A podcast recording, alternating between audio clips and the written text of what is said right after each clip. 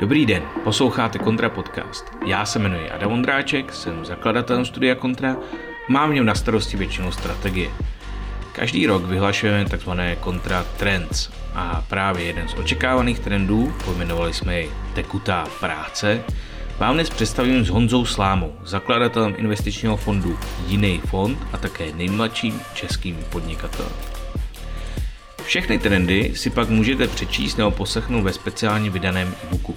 Odkaz na ní najdete u podcastu nebo na www.vrkontra.com.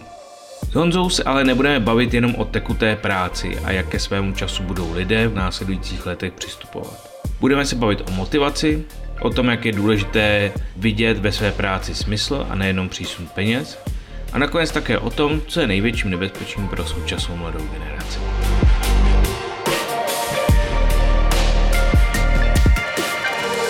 Díky moc za, za to, že jsi dorazil. Já hrozně moc díky za pozvání. Já se úplně pro začátek zeptám. Já chápu, že už si o tom určitě hovořil na mnoha místech, ale co tě vlastně vedlo k založení jiného fondu? Hele, ehm, já jenom možná zdůrazním, že jiný fond je spíš taková jako moje vedlejší aktivita. Já primárně mám uh, svůj startup FaceUp, uh, FaceUp Technology, uh, který se vlastně věnuje tvorbě takové online schránky důvěry a bezpečné komunikační platformy pro školy a pro firmy vlastně po celém světě.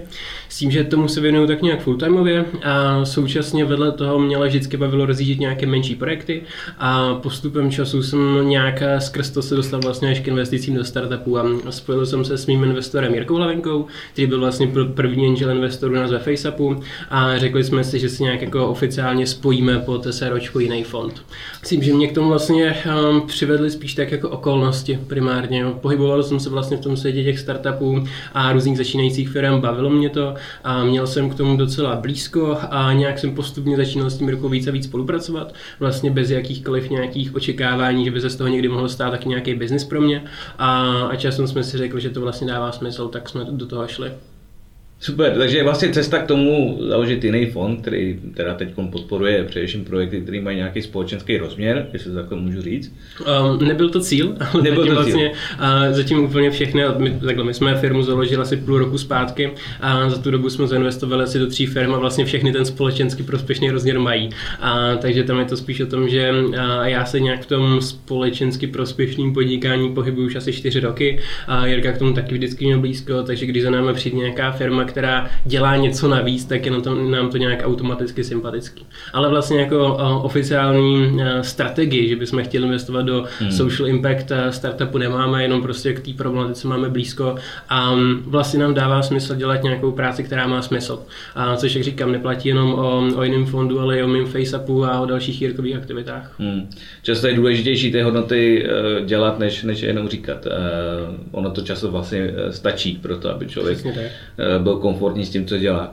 Eh, takže ty se vlastně k jinému fondu dostal skrze to, že eh, si sám založil FaceUp, eh, což eh, je v podstatě už globální odnož původně českého projektu, nebo pokračování, jak jsem pochopil. No, navázali jsme, tady jsme vlastně začali v Česku nějakým, dá se říct, studentským projektem, kterého jsme neměli absolutně žádné ambice, a kdy jsme vytvořili zkrátka jednoduchou online stránku důvěry, skrz kterou by mohly děti snadno, bezpečně a hlavně anonymně upozornit na to, že nějaký jejich spolužák ve třídě se necítí dobře.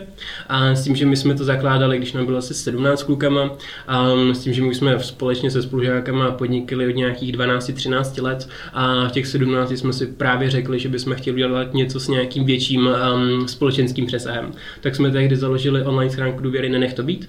Um, říkali jsme si, že třeba časem by se mohla zaregistrovat stovka škol, ale že dál se s tím asi nedostaneme. S tím, že tu stovku škol jsme získali během tří dnů od spuštění platformy a celkem masivním vlastně marketingem a PRkem a a to nás utvrdilo v tom, že to, co děláme, má smysl. A založili jsme na to firmu, začali jsme se tomu věnovat mezinárodně, s tím, že teď už máme nějakých 2000 klientů skoro. Bylo by jich víc, kdyby teda nepřišel COVID, to jsme se dostali asi na 20% hmm. běžného nárůstu teďka z uplynulých let. Ale i tak máme necelých 2000 klientů a máme školy a teďka už i firmy právě vlastně v Evropě, Africe i v Jižní a Severní Americe. Často, jak se říká, eh, nejdřív je důležité vymyslet ten důvod, proč existovat, eh, ten brand purpose a až pak přijde ta samotná monetizace. Jo, to rozhodně. My jsme si prostě řekli, že chceme udělat něco se šikanou. A vlastně jsme tím nehledali biznis, žádný startup. A ne, nepředstavovali jsme si s klukami, že budeme CEO tady něčeho. A jenom jsme prostě věděli, že je tady problém, je tady šikana, je tady spousta věcí, co děti trápí a bojí se o nich mluvit. A chtěli jsme ten problém vyřešit.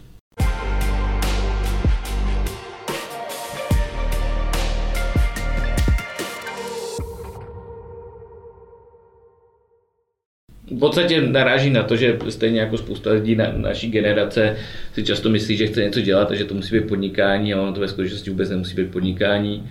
Já sám přicházím na spoustu firm, které by měly být neziskovky a na spoustu neziskovek, které by měly být firmy, když hmm. za mnou přichází, abych jim poradil se strategií. No, my jsme vlastně původně taky mysleli, že budeme neziskovka. Jo, a vlastně a i to bylo naší ambicí a pak jsme vlastně až postupem času zjistili, že neziskovka pro nás není to pravé a ne protože bychom chtěli Teslu, ale hmm. protože zkrátka s neziskovkou to zase nedokážeme tolik. Forma neziskovky by pro nás byla fajn, kdyby jsme chtěli pomáhat na pár školách v Česku, ale jakmile jsme si uvědomili, že chceme pomáhat školám v Keni, tak v tu chvíli už bylo potřeba být SROčkem a brát to jako biznis. No mě to vede k tomu, že vlastně eh, strašně často se potkávám uh, s šéfem menších firm, který v zásadě, mm, jak to tak říkám, jsou CEO, který sedí na kase, uh, protože mají pocit, že by měli podnikat, ale ve skutečnosti vlastně si chtěli vytvořit jenom svoje vlastní pracovní místo. Já tady tomuhle tomu fenoménu říkám startupismus, ty jsi, ty jsi to konec konců četl.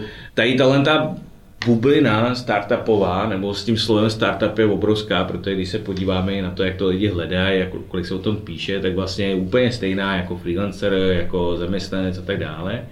A když se pak podíváme na statistiky toho, jak moc se o tom píše v médiích, to to úplně za poslední deset let vystřelilo prostě ke hvězdám. To znamená, jako startup je skoro všechno, eh, od nápadu přes neziskovku až po eh, reálný biznis, inovativní. No, já tě do toho vstoupím jenom s, s vtipným utvrzením, um, kde já s toho mám vždycky jako srandu. Já se vždycky lidi ptám, neptám, co dělají, ale jestli jsou CEO nebo nejsou CEO. Že? Ne. Takže mám pocit, že v té naší generaci už takového 50% mých nějakých kamarádů CEO teda něčeho je. A obvykle je to teda nápad, tak jsou aspoň CEO nápadu. A, ale mě to teďka, vlastně ten náš podcast se mi připomněl pár dnů zpátky, jsem se bavil s jednou kamarádkou a, a ona mi napsala takovou jako zajímavou větu, kde říkala, v dnešní době, kdo nemá za jménem tři písmena, z nich to první je C a třetí je O, tak jako by nebyl. A, a to mi myslela 18-letá holka, jo. Jasně, všichni jsme šéfové něčeho. Přesně, přesně. Musí buď to jako CEO, COO, ještě jako CMO, jde, ale pak jako CTO možná taky, ale jakmile tam tyhle ty tuhle zkrátku nemáš, tak jako bys neexistoval, no. A s tím, že ono to samozřejmě jako myslel ze srandy, ale, ale vím, že nějaký podklad to má, jsem to kolem sebe vidím, že prostě startup se zakládat skoro kde kdo a často jako lidi říkají, že zkrátka mají startup, i když eh, od nějaký té definice to má vlastně hrozně moc daleko. Hele, není náhodou eh, ta touha být eh, šíf něčeho, krom jako klasický snahy ukazovat se a předvádět se, která určitě u spousty lidí je, ve skutečnosti spíš skrytá touha po seberealizaci? Já si určitě myslím, že jo, um, protože podle mě se hrozně jako mění přístup lidí k práci, kdy dřív vlastně lidi brali práci jako to něco, co jim dává těch 30-40 tisíc měsíčně a nebrali to jako podle mě nějaký své životní poslání. Že životní poslání lidí bylo mít děti, najít si partnera, postavit dům a, a vlastně jako a mít nějaký koníčky. A teďka mám pocit, že minimálně v nějaké mé bublině a, si spousta lidí vlastně to svoje životní poslání spojuje právě s prací. A, ve chvíli, kdy chceš nějaký to svoje poslání jako, nebo ten smysl smysl svého života naplňovat skrz, skrz práci, a, tak se to často skrz job v nějaký korporaci dělá hodně složitě. Hmm. Takže já si myslím, že určitě tam snaha právě jako, že podle, podle mě hraje zkrátka jako velkou roli to, aby ten život těch lidí měl nějaký smysl, aby oni vlastně z toho svého života měli nějaký dobrý pocit. Pak hmm. samozřejmě tam hraje roli to, že právě, že když jsi CEO, tak o tobě napíšou ve Forbesu, to je samozřejmě hustý, když jsi ve Forbesu a tak. Takže to je podle mě jako sekundární motivace, která je taky u spoustu lidí dost značná. Um, A, a pak podle mě to, co právě ale stejně to myšlení lidí v tom ovlivňuje nejvíc, jsou právě ty média. A to, jak hmm. se tam vlastně jako pořád píše. Takže ve chvíli, kdy já si otevřu Facebook a sleduju tam Czech Crunch, Forbes a všechny tyhle ty magazíny, tak já mám vlastně opravdu pocit, že startupy vznikají pořád, že další startup během týdne jste miliardář a ono to tak může působit. A ve chvíli, kdy si spousta lidí čte tyhle ty články, tak vlastně ta myšlenka toho založit a vybudovat startup se zdá za A strašně jednoduchá a hmm. za B vlastně strašně jako pohodová prostě. Um, získáš investici, že jo, 20 milionů ti někdo pošle a za, za chvíli to prostě prodáš někomu a, a už nemusí do konce života pracovat. Přitom čteme o tom jednom procentu úspěšných a ne o těch 99% Jasně, a ještě samozřejmě u toho jednoho procenta úspěšných čteme ty články naprosto zkresleně vůči realitě. Hmm. Můžu se tě zeptat, Honzo, máš nějaký koníčky? Nemnoho. Mě reálně fakt baví podnikání. Já se tě ptám naprosto jako směrodatně eh, kvůli tomu, že si myslím, že to obecně je i rys naší generaci. Mm-hmm. Já sám jsem vlastně s tím jako dlouho taky bojoval a nevím, jestli jsi to zažil, že třeba tvoji rodiče ti vyčítali, že si nechal tam toho koníčku nebo tam toho koníčku nebo takhle. Vím, že jsem v nějakém rozhovoru říkal, že krom toho, že jsi podnikal od 12, tak si furt lítal někde po nějakých uh, kroužcích, tak to ti evidentně nezůstalo.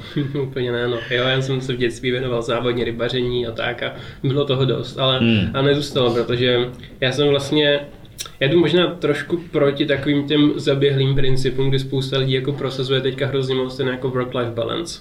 A, a já jsem zjistil, že mě to vlastně nedává smysl, protože mě prostě baví ta práce a já vlastně, a my, možná je to špatně, možná je to dobře, možná prostě, teď si myslím, že je to dobře a možná za rok už budu mluvit jinak, ale aktuálně vlastně mě jako přestalo dávat smysl to nějak rozlišovat a prostě beru to tak, že mě opravdu baví podnikání a, a chci se mu prostě věnovat celý den. A čas, mm-hmm. to, že čas od času jako vlastně třeba někam vycestuju, podívám se do zahraničí a tak, tak to je fajn doplněk, ale vlastně u toho mám rád, když je to spojený s prací.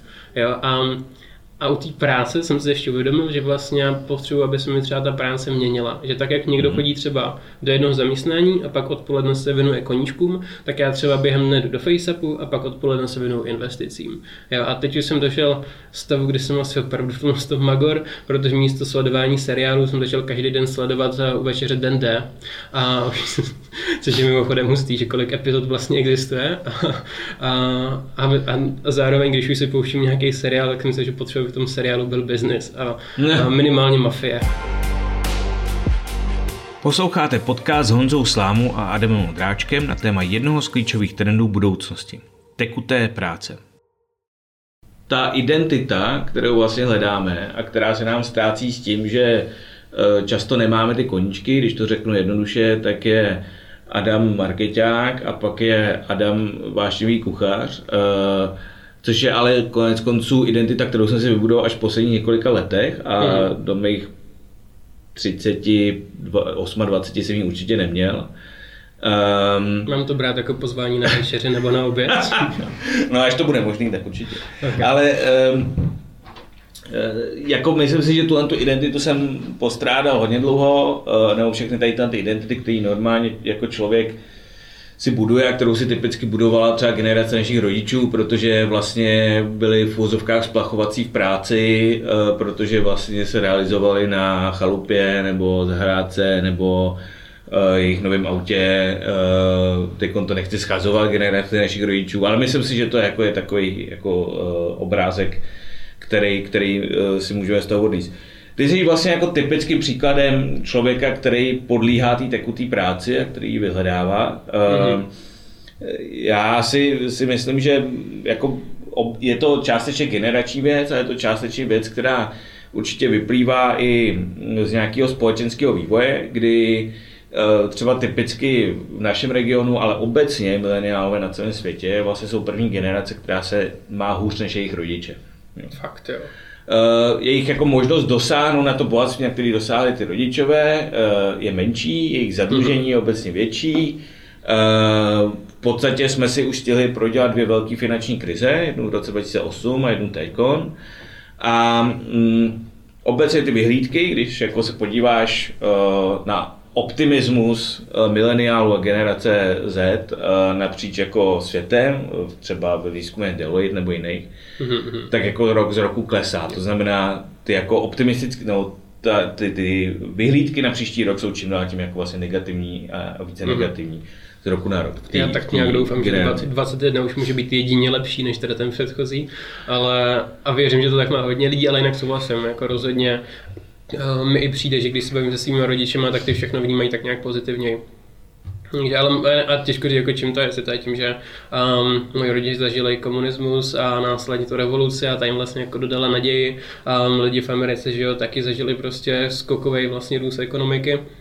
Tak asi tohle hraje roli. Já jenom bych jako byl nerad, abychom teď vyzněli jako generace ufňukánku, jo? Uh, protože to nejsme, uh, ale myslím si, že z toho jako vznikají úplně jiný priority, že vlastně mm-hmm.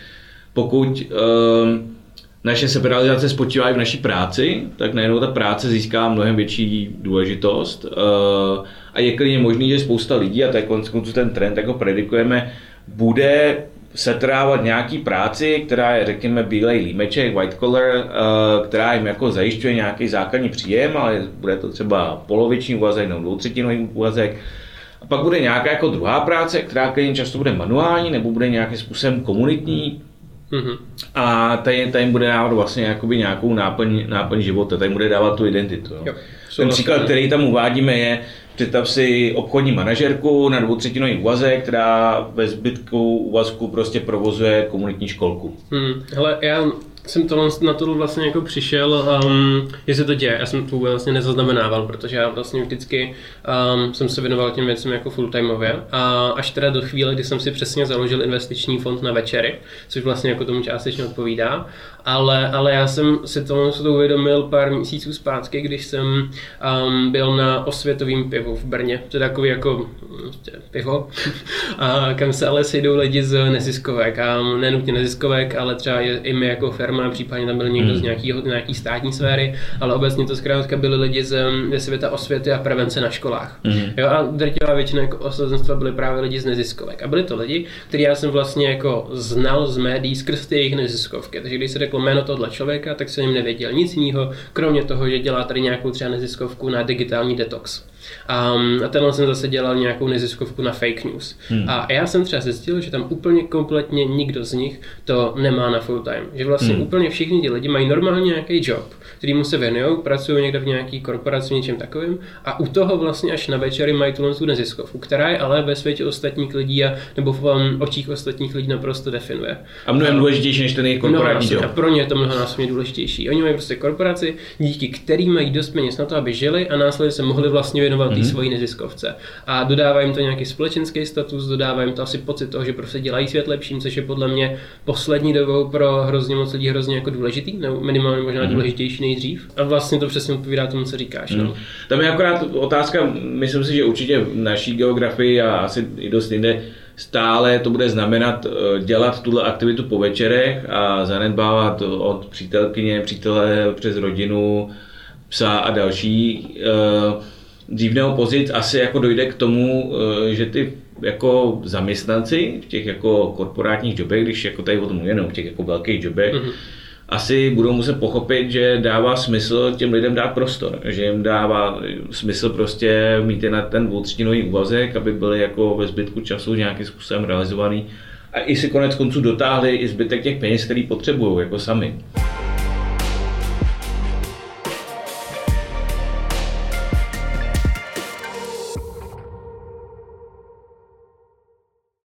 Dokonce eh, Švédsko uzákonilo, že firmy musí dávat zaměstnancům placený volno, eh, je to myslím 80 dní nebo 180 dní, na to, aby si mohli rozjet vlastní biznis. Mm-hmm.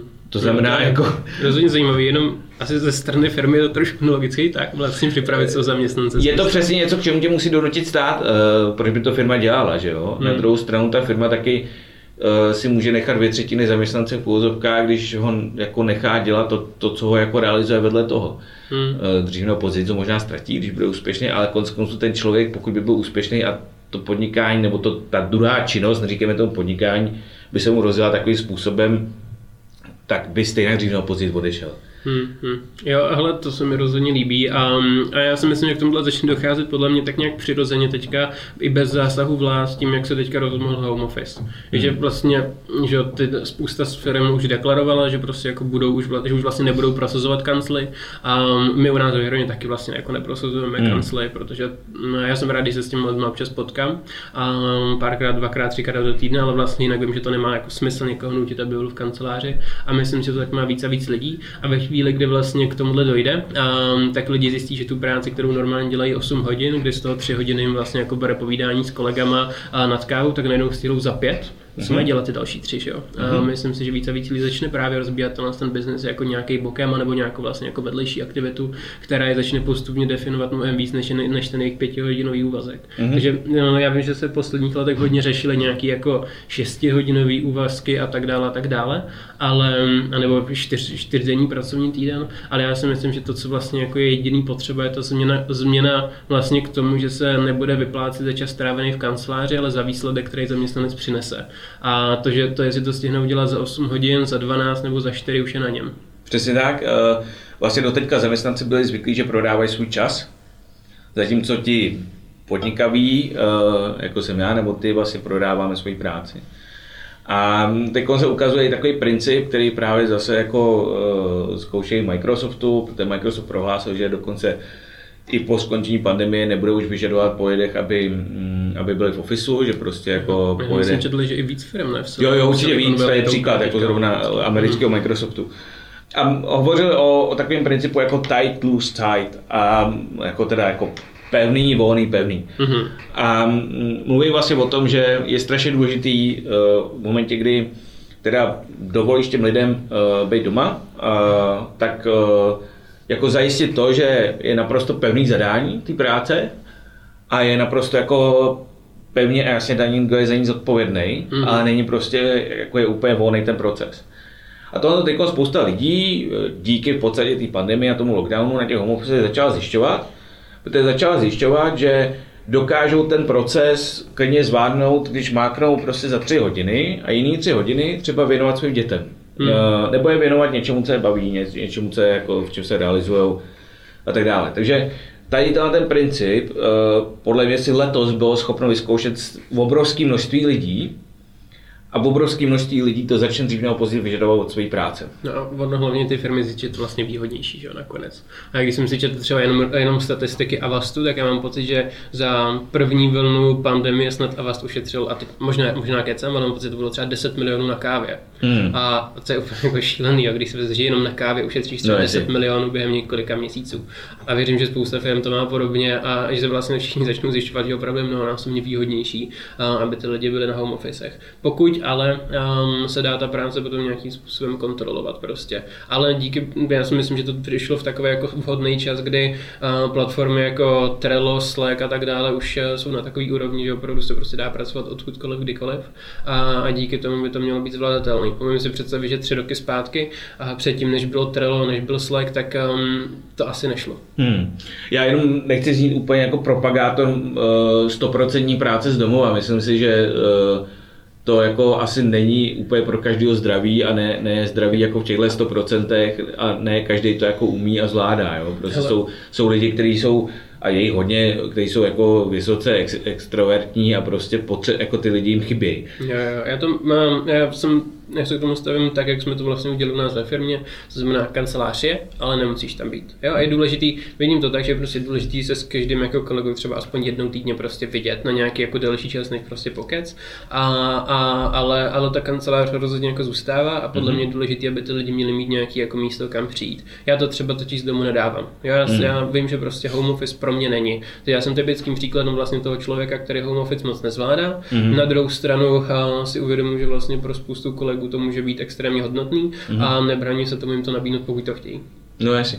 Pak je tady ještě jedna strašně důležitá věc a to, když se firmy naučí pracovat remote, uh, že když pracuješ, nějak, jako když máš office, tak uh, je dostupných uh, nějakých 100% talentů v okruhu 50 km. Hmm Zatímco když uh, pracuješ remote, tak máš dostupných 99% talentů jako po celém světě. Jo, jo, a úplně souhlasím a já jsem si to zase uvědomil před uh, celkem jako krátkou dobou a když jsem potřeboval udělat nějaký analýzy nějakého trhu, já, nebo víc, nevím, co to bylo, nějaký, prostě nějaká analýza, jo, více, více do trhu prostě a vím, že, to, vím, že by to zabilo třeba 15 hodin člověka na nějaký tabulkování. A, a tehdy jsem řešil to, jsem se právě bavil kamarádu a říkal jsem, ale nevíš prostě o nějakým studentovi, který by chtěl prostě zaplatit a pár tisíc za to, že mi s tím, s tím pomůže. A, a teďka mi jeden kamarád řekl, no tak ale tak si to prostě zadej na tyhle, tyhle platformy. A poslal mi, myslím, Fiverr, nějaký, nějaký, mm-hmm. dal, nějaký další. A já jsem to tam nahodil a získal jsem si rovnou čtyři lidi, co mi to udělali. A měl jsem ho nějaký nějaký lidi z Indie, někoho, někoho z Pákistánu a vlastně celý takový jako tým lidí, co mi to tam vypracovali a stálo mě to tak jako desetinu toho, jako bych vlastně platil ještě k tomu někomu. Byl kvalitní ten výstup. Vlastně, někomu, zase kvalitní výstup, jo. mě stalo tu 10% toho, co bych zaplatil na mém brigádníkovi v Brně. A, a brigádníka v Brně jsem nemohl najít a tam jsem nemohl vybrat z nabídek, protože hmm. mi prostě během hodiny přišlo několik desítek lidí, a co se nabídli, že to vypracují. A to je vlastně jako strašně ústý, že ty hmm. reálně můžeš mít a, jakoby brigádníky třeba v Pákistánu Pakistánu, který ti něco vytvoří za poměrně levný peníze, pro ně je to vlastně super výdělek, pro ně jsou to fajn peníze a všechny strany jsou šťastný. Hmm. Já jsem odbočím ten Fiverr několikrát zkoušel jako zadavatel a taky teda nakonec jsem o to odstoupil, kolik nabídek mi přišlo a e, v tomhle tom mě to trošku jako zahrnulo, ale je super teda vědět, že tam opravdu dostaneš jako kvalitní službu. Mm když ji dobře definuješ. Hmm. Jo, tam to, já jsem, že mě přišlo fakt hodně, teďka jsem to dvěma tak jako velmi obecně pos, napsal, jako co hmm. potřebuju, a ty výsledky nebyly dostatečně dobrý, ale hmm. následně, když jsem fakt přesně definoval vlastně specifika, tak, a, tak už ty výsledky byly fajn. Hmm. Já to fakt byla primitivní věc, tam šlo prostě jenom o to udělat nějaký, najít nějaký jako společnosti ve školství podle nějakých jako specifik. Hmm. Hmm. Hele, eh, ty sám si, eh, já jsem koukal na, na rozhovor, eh, který jsem měl v DVTV, který už je nějaký roky zpátky, Uh, bych se raději nikdy nekoukal. Ale nebojde. Hodně, hodně dávno. Ne, mě tam zaujala jedna věc, že, mm, a vlastně to, to o čem se jako tady trošku už bavíme, že, že, že ty si řekl, že podstatě peníze jsou jenom vedlejším efektem podnikání. Stále mm. si zatím stojíš? Ne tak stoprocentně jako v asi těch 16-17 letech, kdy jsem ten rozhovor dával. A tehdy jsem se zatím stál hodně a pak mi peníze začaly docházet. um, a pak, jsem, pak jsme ale zbankrotovali s tímhle tím přístupem. Hmm. A, takže a už to nevnímám jako úplně vedlejší efekt. A od té doby si myslím, že podnikání prostě peníze vynášet má a pokud nechceš vynášet peníze, tak máš dělat nesiskovku. Um, to je poměrně jako jednoduchý. A na druhou stranu, to, co, to za čím si pořád jako stojím a myslím si, že nebo věřím, že budu stát vždycky, takže to nemá být tou primární motivací. Hmm. Takže jako opravdu, prim, pokud chceš podnikat, tak aby ti to nějak fungovalo a hlavně, aby ty sám si byl šťastný, tak to nemůžeš opravdu dělat podle mě kvůli penězům. A narážím na strašně moc lidí, co jdou do podnikání, protože prostě mají pocit, že se teď během pěti let vydělají strašně moc peněz a pak budou jako do konce života na Bahamách. A hmm. to je podle mě přístup, který nemůže být, protože ve chvíli, kdy tvojí motivace motivací jsou pouze peníze, tak nedokážeš překonat všechny ty strašné jako problémy a překážky, um, které ti to podnikání jako předhodí.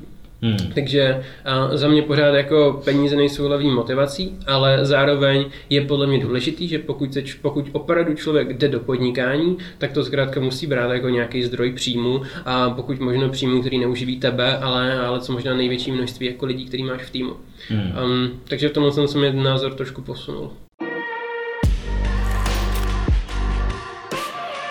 Posloucháte podcast s Honzou Slámu a Adamem Dráčkem na téma jednoho z klíčových trendů budoucnosti – tekuté práce. Kontra Trends vyhlašujeme vždy na začátku roku a pokud byste chtěli zjistit, co vše bude ovlivňovat společnost v následujících letech, neváhejte si stáhnout e-book, ve kterém najdete ostatní trendy k čtení i k poslechu v podobě podcastu. Odkaz na něj najdete právě podpisku tohoto podcastu nebo na www.vrkontra.com. Nedejte tam i celé naše portfolio. V Studiu se věnujeme především stavbě a designu značek a strategické komunikaci. Neváhejte se nám tedy ozvat, pokud před vámi stojí komunikační výzva, velká kampaň nebo rebranding. Pak hodně lidí chce podnikat. Respektive, sami jsme tady řekli, že to slovo podnikat není úplně správný, mm-hmm. chce dělat něco svýho. Uh, a co asi zároveň je uživí, což ale neznamená, že nutně potřebují mít 20 zaměstnanců, často jim stačí, jako, aby je to uživalo je samotný. Hmm. Vlastně tady tyhle ty CEO na kase jsou jako naprosto happy. uh, okay. se, no, já to jenom stoupím s tím, že um, Minulý jsem na konferenci, kde vystoupil nějaký, nějaký speaker a on tam řekl, že za něj podnikatel, což ve chvíli, kdy tvůj obrat dosahuje na 100 milionů ročně. Mm. A že do té doby to prostě jako není podnikání, že do té doby je to prostě spíš právě nějaká tvoje jako seberealizace s nějakým jako týmem lidí, ale že nad 100 milionů uh, seš teprve podnikatel. Za mě to blbost, podle mě 100 milionů je hodně. Bych řek. Je to přestřelený, ale já si myslím, že mu nešlo přesně o tu definici té částky. Mm. Já si myslím, že on chtěl prostě vysvětlit právě to, že to, že máš ičo, s tebe nutně nemá, nemusí jako dělat podnikatele, že uh, to je zkrátka nějaká tvoje realizace a práce jako sama na sebe. Dřív se tomu říkal živnostník, teď se tomu v mnoha případech říká startup.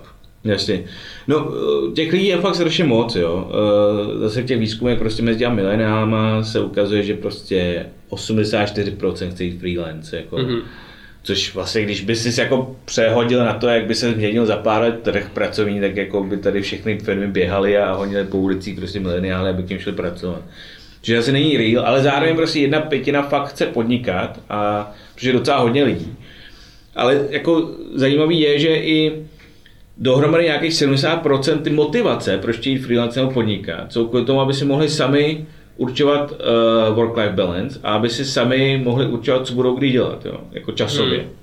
A já jsem to už taky někdy četl tyhle statistiky a, a já si vlastně myslím, že jestli je to ta tvoje motivace, tak rozhodně nechceš podnikat tím jako 100 milionovým způsobem. tak. A, protože to prostě tak jako není. Jelikož já jsem, nevím, kde, kde jsem to říkal, ale já jsem někde říkal, že ano, že jako podnikání, a teď se bavíme o podnikání právě ne, že máš tři kolegy, ale že máš jako firmu, tak podle mě to podnikání ti sice dává svobodu, jako tam je výhoda, že máš svobodu pracovat, kdy chceš, ale a, ta nesvoboda je v tom, že musíš chtít pracovat pořád. Mm-hmm. A, takže jo, sice pracuješ, kdy ty chceš a je to na tobě, ale, ale zkrátka jako musíš. Um, takže opravdu, jestli jako někdo chce work-life balance a jestli chce podnikat, jako, jestli chce pracovat 6-5 eh, hodin denně a mít volný víkendy, tak podle mě nemá být jeho motivací právě zakládání nějaký velké firmy a mnohonásobně šťastnější bude právě třeba jako ten freelancer. Mm. Jo, a podle mě je fakt důležité, aby se lidi uvědomili, co vlastně od života chtějí. A protože a, eh, i když srovnám jako sám sebe jako člověka, který si myslím, že podniká už několik let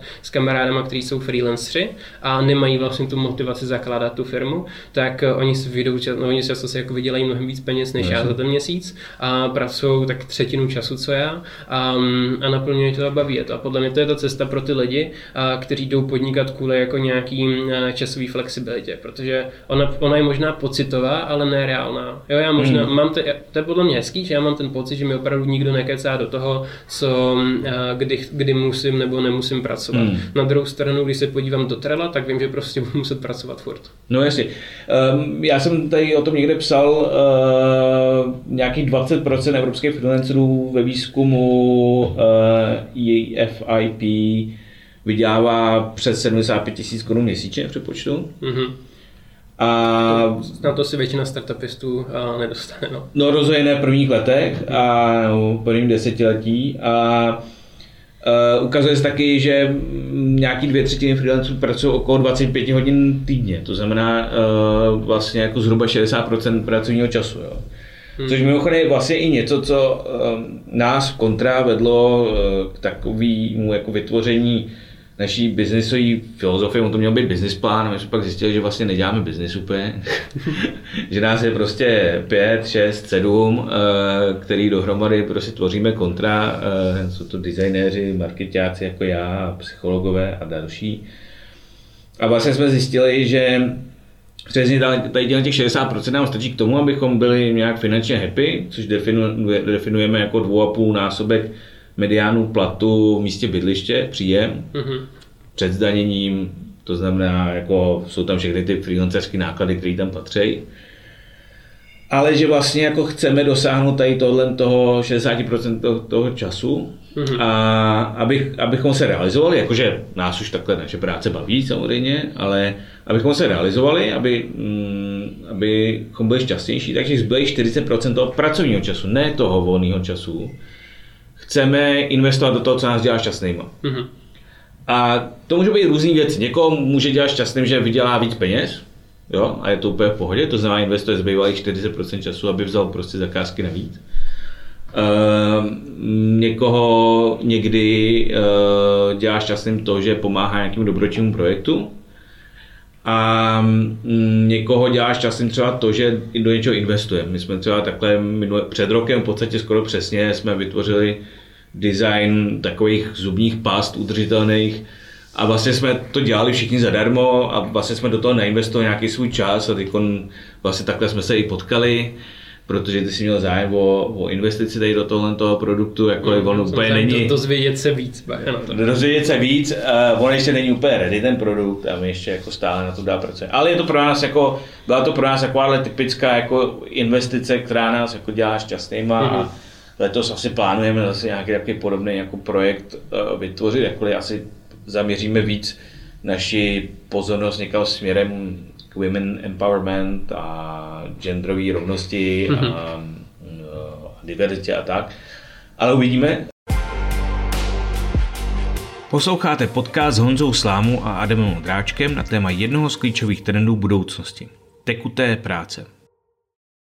Hele, ještě se zkusím vrátit uh, zpátky k tomu smyslu podnikání a to, to, jako tomu balancu mezi tím biznisem a tím jako děláním toho, co opravdu chceš dosáhnout. Mm-hmm. Um, vím, že hodně se věnuješ teda jako ochraně utlačovaných, uh, šikaně a tak dále. Je to téma, který myslíš, že tě bude provázet uh, celý život, přestože jak jsem pochopil z těch rozhovorů, tak nikdy se s ním jako přímo nesetkal, jako nepřímý pozorovatel. Hmm. To znamená, jako jak jsem pochopil, tak tam neexistuje jako nějaká frustrace hluboká. Hluboká frustrace ne, ale setkával jsem se se šikanou na základce. A myslíš, že to je pro tebe celoživotní téma, nebo máš ne, ne, ne. jako vyhlídnutý nějaký další? Ne, pro mě obecně fakt jako strašně zásadní dělat věci, co mají nějaký smysl hlubší. Hmm. Jo, a, a, nemusí to být jako u všeho. Jo, teď zrovna jako řešíme třeba investici do startupu, kde ten sociální impact ani jako není. A, ale je to normální biznis. Hmm. A to, takže se tomu nebráním. Jo. Mám ještě podíly v dalších dvou firmách, kde taky jako prostě to moc o impactu není. Takže to, že pro mě něco, něco není jako impactový, neznamená, že to nebudu dělat, ale obecně opravdu potřebuju a zjistil jsem to prostě na sobě, že potřebuji, aby takový ten, takový ta většina toho, čemu se vyhnu během dne, tak aby opravdu měla nějaký jako společenský hmm. přesah. Takže mě to vlastně jako naplňuje mnohem víc než sledování toho, jak rostou peníze na kontě. Jasně, ty jsi sám řekl, že v akcích neovlivníte svět. Přesně tak. A proto teď investuji do kryptoměn. ne, to nejenom tak pro srandu.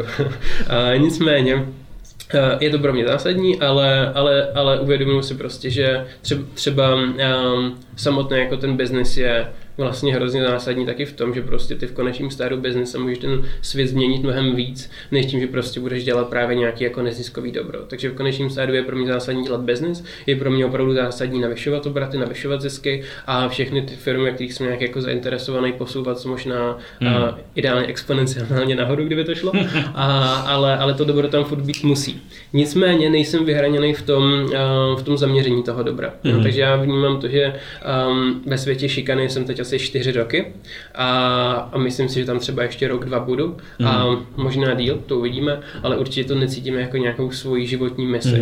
Mm, mm, Když mluvíme o dobru, leží před náma knížka uh, Good is the New Cool, uh, což je taková, marke, jak vidíš, ona už taková dost ošmataná.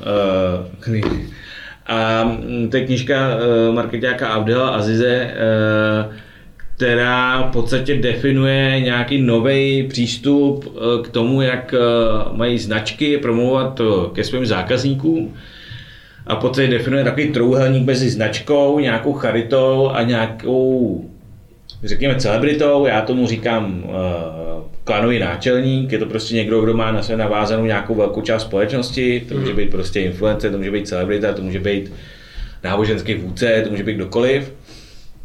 A že vlastně jako uh, popisuje docela zajímavě uh, tak jako nějakou dynamiku tady tohoto trouhelníku, jak by do toho měly ty značky vstupovat. Mm-hmm. Uh, v podstatě, tuším, uh, zakladatel BlackRock řekl, že firmy, které nebudou mít, no, značky, které nebudou mít v budoucnu svůj důvod společenský, uh, tak nebudou, nezískají vlastně oprávnění od jejich stakeholderů k další existenci. Mm-hmm.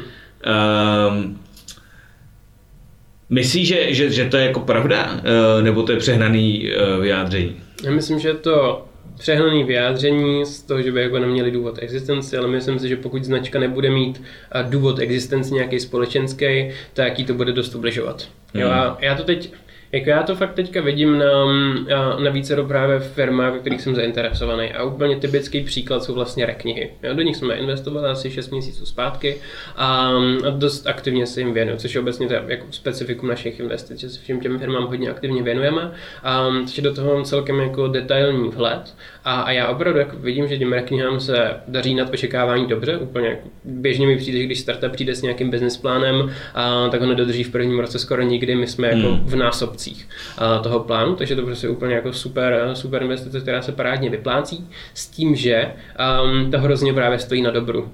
Jo, a vlastně jako reknihy mají prostě nějakou misi. Mají hmm. prostě misi dělat eh, čtení knih udržitelnějším a dostali prostě do světa, kde se jako kácí stromy, obecně tvorba knih je strašně ekologická záležitost a tak dále, a tak dále. Tak do tohohle světa najednou dostali prvek ekologie, dobré, hmm. lepšího světa a já jako vlastně vidím tu obrovskou masu lidí, která se neustále zvětšuje a kupují si, kupuje si u nás ty knížky kvůli, ne kvůli tomu, že si kupují knížku, ale kvůli tomu, že si kupují ten pocit, že dělají svět lepším.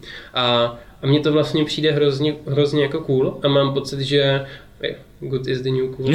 a, a mám pocit, že, že to takhle, jako, že se začne postupně uvědomovat víc a víc brandů, že prostě hmm. víc a víc značek bude chtít, aby ve chvíli, kdy ty si kupuješ její produkt, tak aby si ani tolik nekupoval ten produkt, nebo jsme z velký části, ale kromě toho, že si budeš kupovat ten produkt, tak si budeš kupovat ten pocit toho dobra. Já zase u NNTV to má úplně stejný. A my jsme teďka vstoupili do firm, Um, kdy, uh, kdy tam už to není o boj proti šikaně, tam je to prostě o řešení věcí, co zaměstnance trápí, uh-huh. uh, takže ten tak jako intenzivní společenský přesah tam není.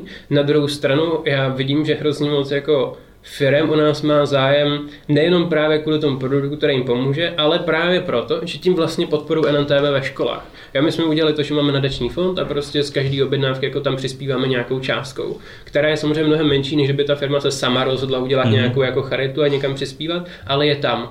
A vůbec, a tenhle ten fakt vlastně pro ty firmy strašně velkou motivací do toho jít, protože oni mají prostě ten pocit, že dělají svět lepším.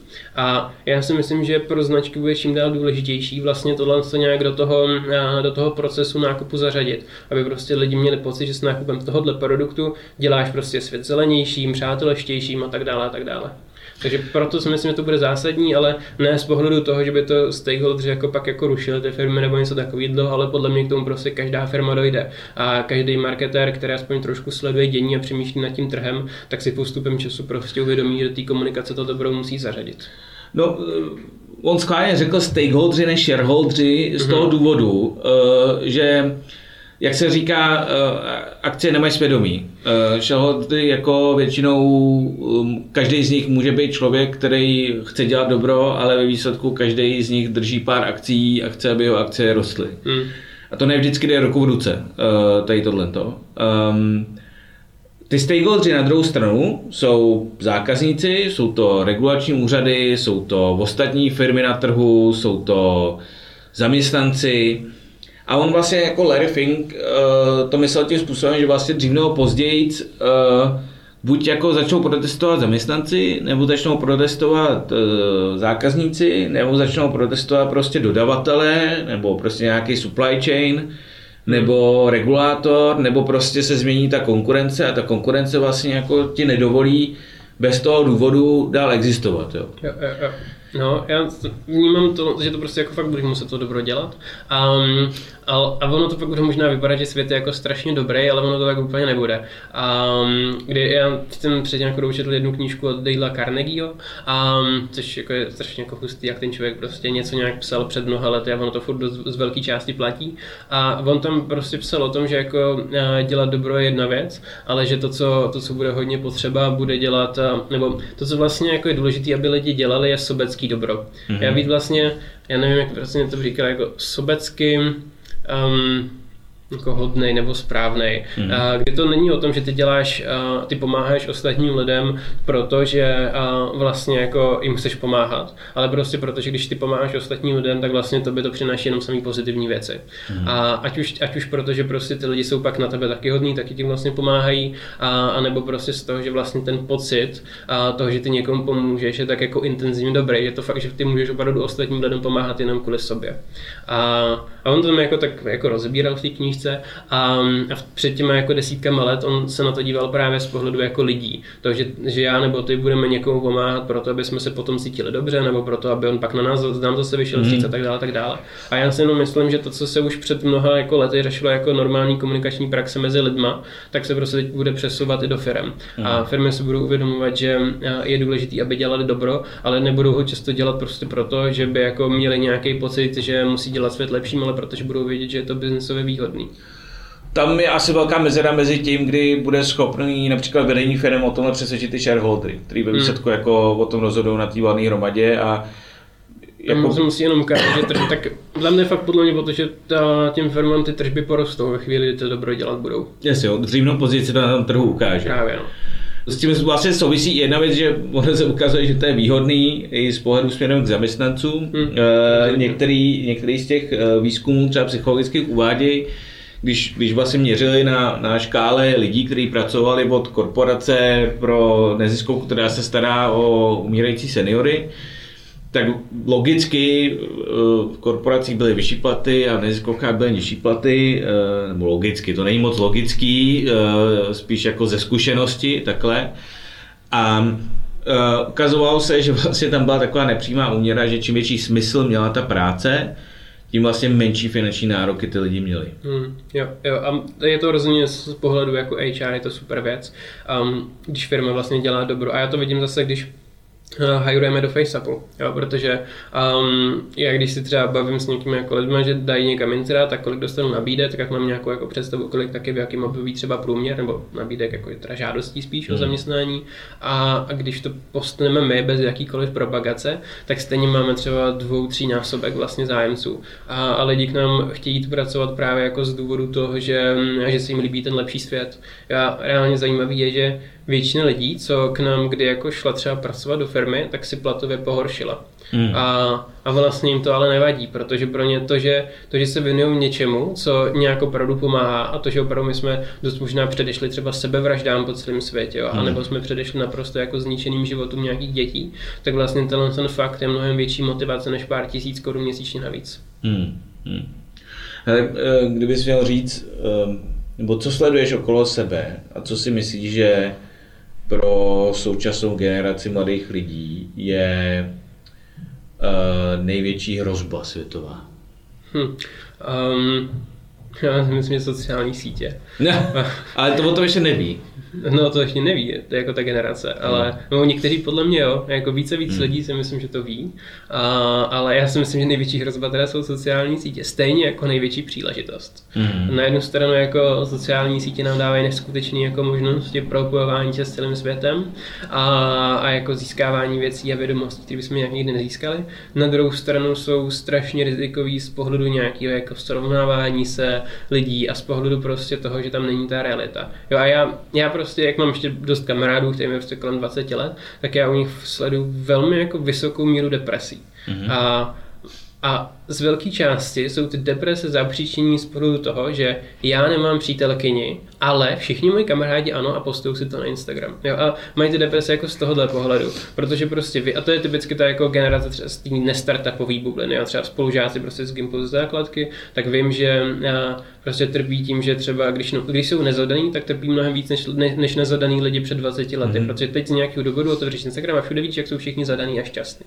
Jo, a nebo ve startupové bublině, pak podle mě zase hrozně lidi třeba trpí kvůli, když si prochází LinkedIn, nebo prostě při čtení Czech Crunch, já mám Czech mm-hmm. Crunch rád, ale obecně si myslím, že hodně lidem jako přivodil depresi.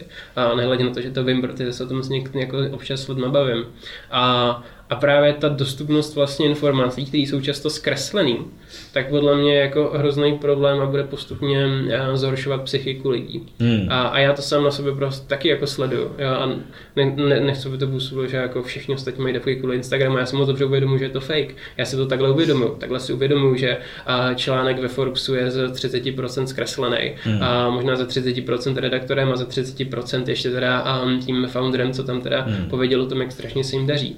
Ale i když to jako si uvědomuji, tak vlastně přesto mám um, vlastně jako Cítíš pocity. Přesně, si přesto cítím pocity. A já jsem na tohle téma měl diskuzi uh, asi týden zpátky vlastně s naším programátorem, a který mi řekl, že kdyby nepracoval ve FaceAppu, tak se pravděpodobně zhroutí ze čtení TechCrunche.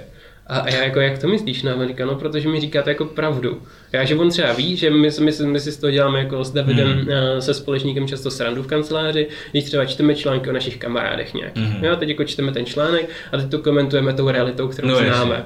Jo, a, a on díky tomu jako pochopil, že články na TechCrunchi nejsou nutně prostě tak, jak se tam jako píšou. Ale vy říká, že kdybych já nepracoval v FaceAppu a neměl tu možnost vlastně od vás slyšet, jaká je ta pravda, mm. tak, eh, tak to prostě jako nebudu moc dávat a budu mít pocit, že jsem strašně neúspěšný. Mm. Já nebo jsem se s tím vlastně setkal teďka před, na, další, před nějakou dobu zase jedné kamarádky, a kde jsem se jí ptal, jestli na jednu konferenci a, a ona říkala, ne, já nepotřebuji zase vidět, jak jsou všichni kolem mě strašně úspěšní. Hmm. A, a já říkám, a ty tam nejdeš proto, aby, aby jsi sledoval, jak jsi úspěšný, jdeš proto, aby jsi inspirovala. A on říká, ne, já bych prostě pak jako a dva dny ležela v posteli v depresi. A to je, to je extrémní případ, myslím, že většina lidí furt jezdí na konference kvůli tomu, aby si něco naučila. Jo, jasný, to mě, mě to překvapilo tehdy rozhodně, jo. Ale, ale je, je, to podle mě fakt ten jako ten fakt, že tobě jsou všechny informace jako dostupnější a to, že můžou být zkreslený, nám vlastně nám jako hrozně ovlivňuje psychiku. A proto hmm. já opravdu jako za Instagramem a, a usměvavýma selfiečkama a popiskama plnýma štěstí a vidím největší hrozbu. Hmm. To se asi shodneme, tady tohle ten fenomen podle mě dost vzniká právě z toho, jak vlastně ten digitální svět propojuje ty sociální vrstvy. Což hmm. na jednu stranu může být dobře, a tady v tomto to evidentně dobře není, protože když si to vztáhneme čistě na naše dětství, kdy jsme žádný Instagram neměli, uh, nebo teda já jsem neměl, uh, tak uh, byla klasická třída na základce a v té třídě bylo asi prostě 10 bohatých děcek a 10 prostě středně děcek a 10 chudých ale v podstatě jako všechny frustrace z toho, že někdo má lepší tenisky nebo horší tenisky, pravděpodobně skončily jako v době, kdy se ty lidi rozešli na nějaký gimply. Hmm. A, nebo prostě jako do svých životů. A maximálně mohli tak pokračovat jednou za pět let, když se ty lidi potkají na nějakém jako třídním sraze a jestli vůbec. A jestli prostě jako ty bohatší z té třídy vytáhnou ty klíčky od těch aut na ty stoly nebo ne. Ale v podstatě jinak ty lidi jako nemohli spolu zůstat v kontaktu. Moc. Hmm. Ten problém je v tom, že když se ty lidi rozejdou, ať už po maturitě nebo uh, v devíce, uh, do svých dalších životů, tak spolu zůstanou spojený přes ten Instagram. Ale ty fotky tam dává jenom těch 10 nejbohatších. Přesně tak. A fotky tam a fotky s partnerem tam dávají jenom ti, kteří toho partnera mají. No, jo, a ono to pak prostě jako vypadá a bez partnera si nedáš fotku, že jsi někde prostě v kině, že jo, bys to prostě dělal. to bude spíš smutný, že jdeš tam do kina. A když už je někdo v kině, tak je tam s přítelkyní nebo s přítelem. A, takže ono to prostě, a, a, jako my si to možná teďka uvědomujeme, ale stejně si jsem jistý, že prostě ve chvíli, kdy a, ty věci budeme někde jako vidět, tak nás to prostě nějak jako ovlivní, protože pocity a emoce ne, nedokážeš jako 100% kontrolovat a, a moudrostí. A, takže to jako velký vliv rozhodně má. No. Um, a já třeba jsem si to uvědomil před nějakou dobu, uh, kdy jsem hodně často používal Instagram. Mm-hmm. Takový, ty, ty první startupový léta, kdy tě 17, máš tu první investici, revenue sice nula, ale máš pocit, že největší CEO na světě. A tak jsem měl v tu dobu jsem řekl pořád jako pocit, že ho dávám, nebo potřebuji ty rozhovory, přednášet a taky postovat na Instagram. Každý den storíčka ze všech mm-hmm. jako schůzek a tak.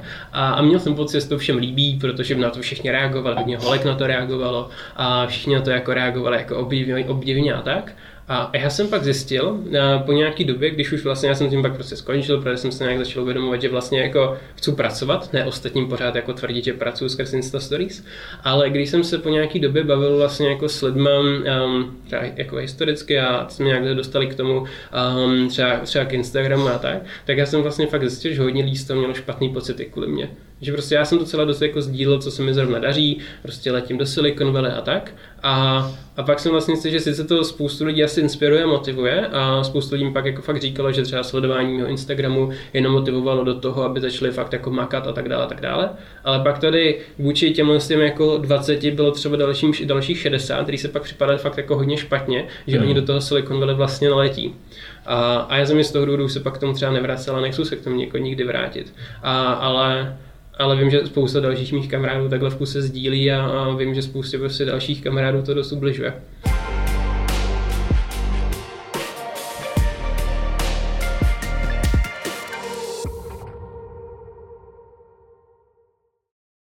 Tak zkusím jako poslední věc, považuji to asi za jeden jako ze zásadních společenských soubojů budoucnosti a otázka, jestli se jako vůbec stane, jestli se stane jako během našich životů. A to je to, jestli si vlastně myslíš, že velký technologický giganti budou jednou nějakým způsobem regulovaný a v úzovkách, jak se říká, break the, break the big tech.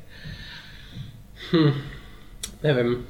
Um, USA už se to řeší docela já, dlouho. já vím, že se to řeší dlouho, ale na druhou stranu ty zájmy jsou tam tak jako strašně intenzivně. Ty možnosti těch obřích gigantických firm prostě jsou uh, tak jako jako ani, to, ani nespočítatelné, když se vezmu, kolik může Google dát za právníky hmm. a kolik může dát Google třeba za úplatky prostě senátorům, Jasně. tak já si nemyslím, že se to nějak, nějak jako plně zregul, jako zregulovat půjde. A podle mě, když se Google rozhodl, tyhle se jako firmy už mají tak velkou moc, že kdyby se podle mě někdo snažil regulovat opravdu způsobem, který jim ublíží, tak tu moc prostě dokážou využít. Jo. Teďka ve chvíli, kdy jako by se Google, Facebook nebo kdokoliv rozhodl, tak dokáže lusknutím prstu ovlivnit volby v Americe. A to je, to je vlastně tak jako strašně primitivní. Google, Google stačí jako jenom rozlišit, jaký výsledky ve vyhledávačích bude, bude zobrazovat a jaký ne a dokáže, dokáže změnit myšlení celý, celý planety v podstatě. Takže to je jako jejich No, možnosti. a může jsou- to být vlastně jenom blbá chyba. Jo, no přesně. A já si myslím, že jako ty jejich možnosti jsou tak strašně obrovský, a že ve chvíli, kdyby se někdo snažil proti těm velkým gigantům jako nějak jako razeně zasahovat,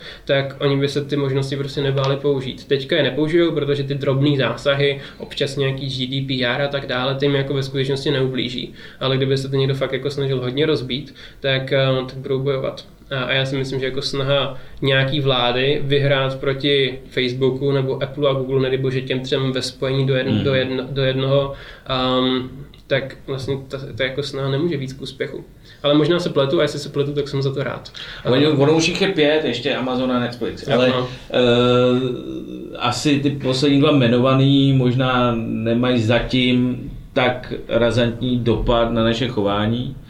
No naposled, když se rozbírali stroje, tak to bylo během velké průmyslové revoluce. Tak uh, otázka je, jestli když to nezvládnou ty vlády, jestli vlastně jako za 20-30 let nedojde vlastně k tomu, že uh, někdo nebude rozbíjet někde servery. Jenže on je nebude rozbíjet, protože si nebude myslet, že je k tomu důvod. Hmm. Protože tyhle ty firmy mají na rozdíl od, vše, od, od průmyslových podniků při průmyslové revoluci, mají tu moc vlastně jako ovlivnit to, co my si myslíme, že jo. A co si budeme, jako naše, naše názory na všechno vychází z toho, jaký příspěvky na Facebooku vidíme a co si vygooglíme. Um, a často je teda z toho, co vidíme za na Netflixu jako za seriál.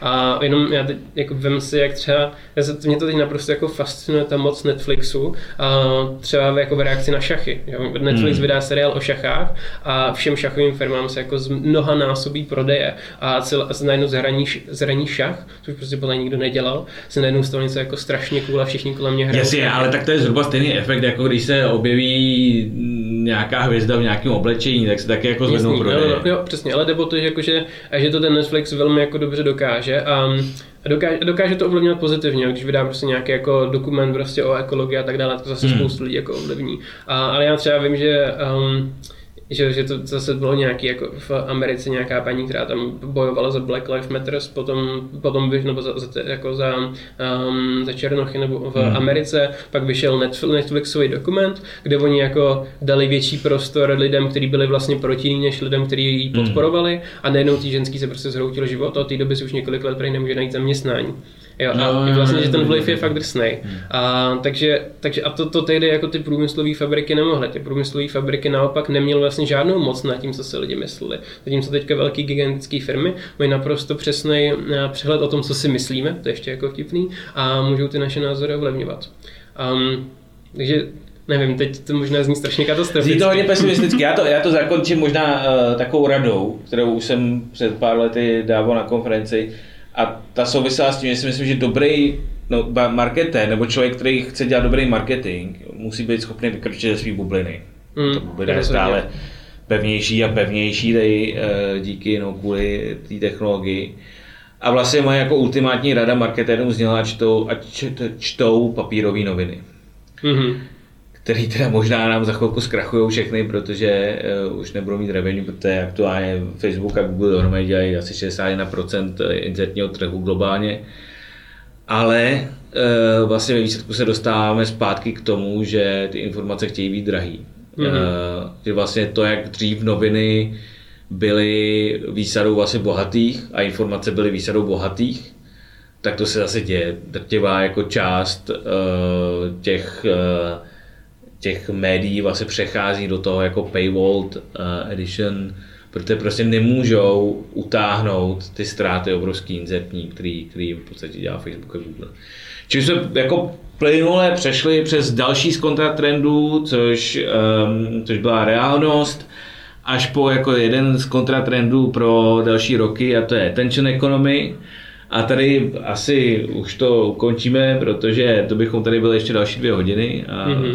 určitě pozvu jako posluchače, aby si poslechli, co se týče attention economy, Uh, bude s náma Jan Simkaniš, právě vydavatel deníku N, mm-hmm. jedno z těch zásadních paywall deníků v Česku, který vlastně jako první pochopili tady ten trend.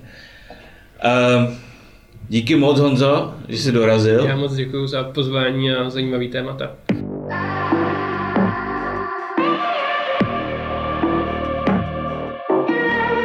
Máme za sebou další z Contra Trends 2021. Pravidelného vyhlášení trendů, které jsme identifikovali jako klíčové pro následujících 5 až 10 let. Zbývající čtyři najdete v e-booku, který si můžete stáhnout v odkaze v popisku podcastu.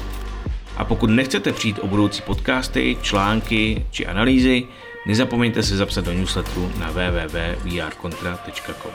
Naslyšenou příště.